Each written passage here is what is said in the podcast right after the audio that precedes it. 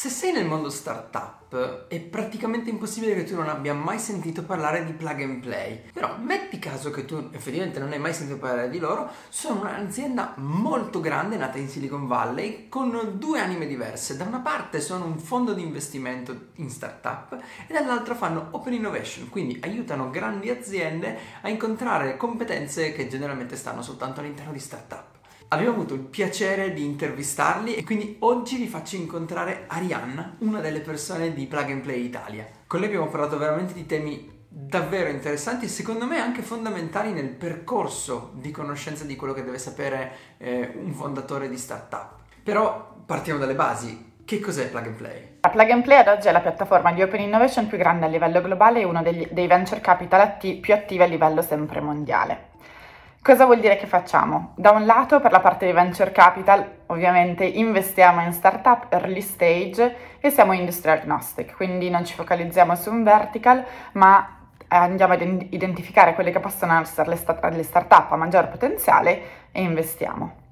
In realtà seguiamo 18 verticali, quindi andiamo dall'IoT, health, retail, brand, fintech, Mentre per quanto riguarda eh, la parte di Open Innovation, identifichiamo quelle che sono le start-up più, che hanno un potenziale maggiore, che rispondono ai need effettivamente dei nostri corporate partner. Cosa vuol dire? Noi abbiamo un business model che, si, che viene supportato dal, dei, dei, corporate partner, ne abbiamo 529 a livello globale, eh, ultimo dato del 2020, e andiamo abbiamo una relazione ovviamente molto forte con loro, andiamo a identificare, parlare insieme di quelli che sono i loro needs e poi facciamo il sourcing della startup che può essere quella che effettivamente risolve eh, un problema che hanno internamente. Come lo facciamo? Lo facciamo con due batch di accelerazione che ne preferiamo chiamare di Open Innovation perché effettivamente poi le startup collaborano con le, con le corporate, uh, quindi ne abbiamo due live- uh, ogni anno e poi ovviamente abbiamo delle attività di sourcing di deal flow ad hoc. Ok, e avete di fatto questa doppia anima che, che, che, che portate avanti, giusto? Dove da, da una parte eh, lavorate col mondo corporate e dall'altra guardate alle, alle start-up che, vabbè, viene da dire piccole, ma in realtà poi dipende sempre dalla startup, anche se boh, poi facendo early stage poi ci può anche stare che siano piccole. Ecco, eh, sì, eh, sì, sono early stage, invece per la parte, scusa, di open innovation siamo stage agnostic, quindi l'importante è identificare il talento e la startup che sia in grado di risolvere un problema. Giusto, giusto. Ecco, eh, per chi non lo sapesse, come funziona, o, me- o, ancora meglio, magari sarebbe ancora più interessante, come, come fate voi Open Innovation? Dicevo, ovviamente tutto parte da una relazione molto forte che noi abbiamo con i corporate partner. Fare open innovation vuol dire eh, che, le start- che, le corporate si aprono a guardare al di fuori di quello che sono i boundaries loro, ehm, dei loro laboratori di RD e guardare fuori cosa è già stato fatto cosa è già stato prodotto. Questo ovviamente consente loro di risolvere e di ridurre un sacco di, eh, di tempo, di, di costi, eh, comunque anche l'identificazione delle competenze del personale può essere eh, onerosa in termini di tempo e magari ogni volta non, se- non così semplice da risolvere. E quello che facciamo noi effettivamente è fare un, un, sourcing a livello globale, quindi possiamo avere startup come ci è capitato nel passato nelle nostre batch, eh, startup che vengono dalla Silicon Valley, altre che vengono eh, dall'Europa, da Israele, Asia fino a Australia e Nuova Zelanda. Identifichiamo quelle, più, quelle migliori per quelle che noi riteniamo essere insomma per i nostri corporate partner, i corporate partner le scelgono e quelle che vengono scelte ven- vengono inserite nelle batch.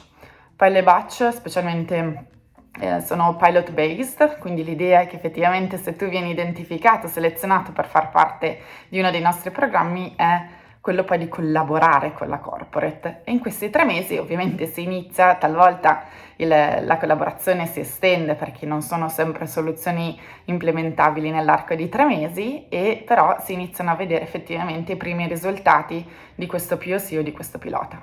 Ok, allora mi vengono in mente subito due domande. Perché l'azienda principalmente dovrebbe decidere, ok, invece di sviluppare qualcosa al mio interno vado fuori e, e, e a cercare una, una, tecnologia già fatta, che magari non è mia e ha problematiche collegate? Allora, innanzitutto perché, come ti dicevo, ogni tanto guardare al di fuori rende la soluzione a un problema molto più, più rapida perché è vero che magari perdi quello che è l'IP o il brevetto su sul prodotto, però al tempo stesso hai la, la, la possibilità di implementare e di portare all'interno della tua azienda, nell'arco anche di soli tre mesi, la soluzione che stavi cercando.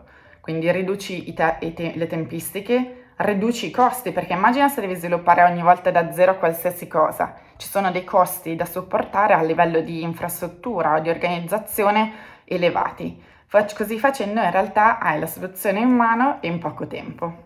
Diventa una win-win solution. Dall'altro lato certo. c'è anche da considerare che magari quell'azienda potrebbe collaborare anche con altri, questo è vero, però in realtà nella maggior parte dei casi abbiamo solamente visto dei risultati positivi. Ok, e invece lato startup, nel senso andate proprio voi a cercare le startup o esiste un modo di dire esisto anch'io, ciao, sceglietemi, abbiamo sviluppato qualcosa di interessante?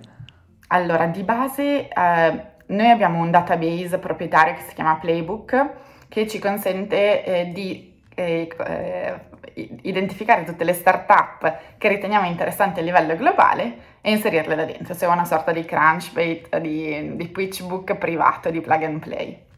Tutte le start-up vengono eh, verificate sia da noi che dalle le, le informazioni poi convalidate dalla start-up, di modo tale che non ci sia, non, sia, non è uno scraping delle start-up, è un'identificazione e una selezione di queste start-up.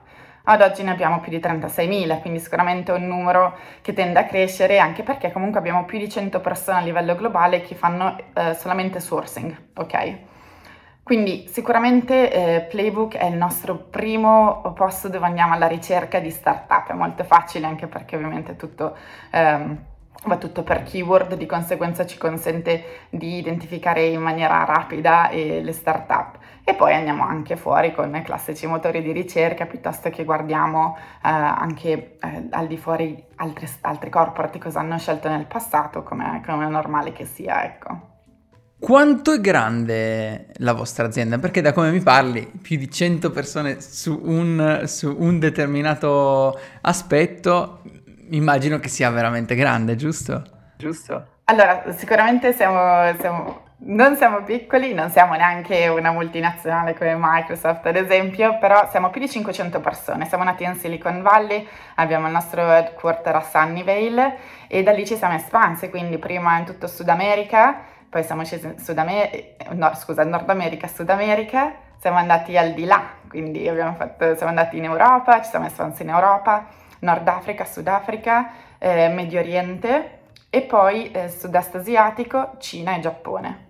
Quindi diciamo che abbiamo uh, più di 30, quasi una quarantina di uffici a livello globale e l'idea è di essere sempre vicino alla corporate, perché più sei vicino, più riesci a effettivamente instaurare una relazione molto forte con i tuoi corporate partner, più è semplice una relazione anche di successo e anche più duratura. E invece lato VC, eh, co- come poi non so, non sapendo esattamente qual è il tuo ruolo, eh, nel senso se, se, stai più da una parte o più dall'altra, eh, però come ragionate, nel senso che cosa cercate come VC in una startup? Allora, io mi occupo delle relazioni col corporate partner, quella più metti la parte okay. di open innovation, quindi non seguo effettivamente la parte di investimenti che è seguita da, dai miei colleghi Tommaso e Flavia. Eh, ovviamente quando hai una relazione così forte con la Silicon Valley e quando eh, comunque l'investment committee è abituato a determinati standard che magari in Silicon Valley sono più facilmente raggiungibili, diciamo che una delle cose più importanti oltre al team e all'idea è anche il tasso di crescita. Queste sono, sono variabili abbastanza, eh, abbastanza, standard come tante, per tanti altri venture capital, però l'idea è che comunque effettivamente non viene scontata l'essere europei o l'essere italiani, quindi magari eh, raffr- raffrontarsi anche con un mercato completamente diverso da quello americano, l'idea è sempre comunque di mantenere standard molto alti. E ti dico che comunque anche l'anno scorso, che se vuoi anno di pandemia e tutto, sono stati portati avanti più di 160 investimenti. L'anno prima erano 250, ovviamente abbiamo ridotto anche per sostenere un po' di più le nostre portfolio startup, però l'idea è di identificare veramente eh, team molto forti con idee vincenti e quanto che poi le idee vengano effettivamente anche eh, paragonate e confrontate a livello globale, quindi se c'è qualcuno che fa qualcosa di simile sicuramente l'abbiamo visto in un modo o nell'altro, però insomma anche con degli standard di crescita piuttosto sostenuti. Ecco, invece tornando all'open innovation, anche perché eh, mi piace approfondire perché è il tuo, è il tuo verticale, eh, voi è da tanto che operate in Italia?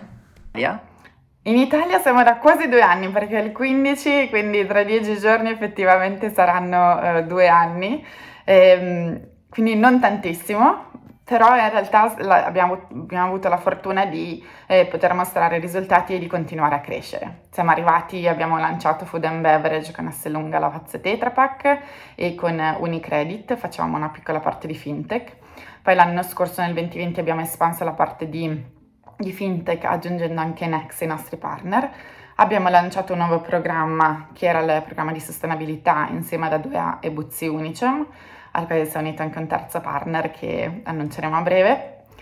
E poi abbiamo portato avanti le attività eh, dell'acceleratore di Facebook Marketplace a livello EMEA e LATAM. Abbiamo annunciato e stiamo per lanciare il Motor Valley Accelerator insieme a CDP, Unicredit, Crit e Fondazione Modena. Ti faccio questa domanda che, che, ho in testa da un po', ma eh, no, è un po' strana, però dal mio punto di vista ha senso. Eh, quanto dovete cambiare il vostro atteggiamento parlando prima con una corporate e poi con una startup? Cioè, nel senso, le guardate con occhi diversi o di fatto è un'azienda? Quindi che sia, che sia una, una big corporate o veramente un team di 5 persone, che differenza fa? Differenza fa? Bella questa domanda, mi piace. Mm, ti dico, per una cosa o l'altra nessuno ce l'ha mai posta, quindi molto interessante, molto curiosa. Eh, sì, si deve parlare in maniera diversa è purtroppo indubbia come cosa, nel senso che le start-up sono iper rapide, ci sono, sono ci, vogliono essere, vogliono fare.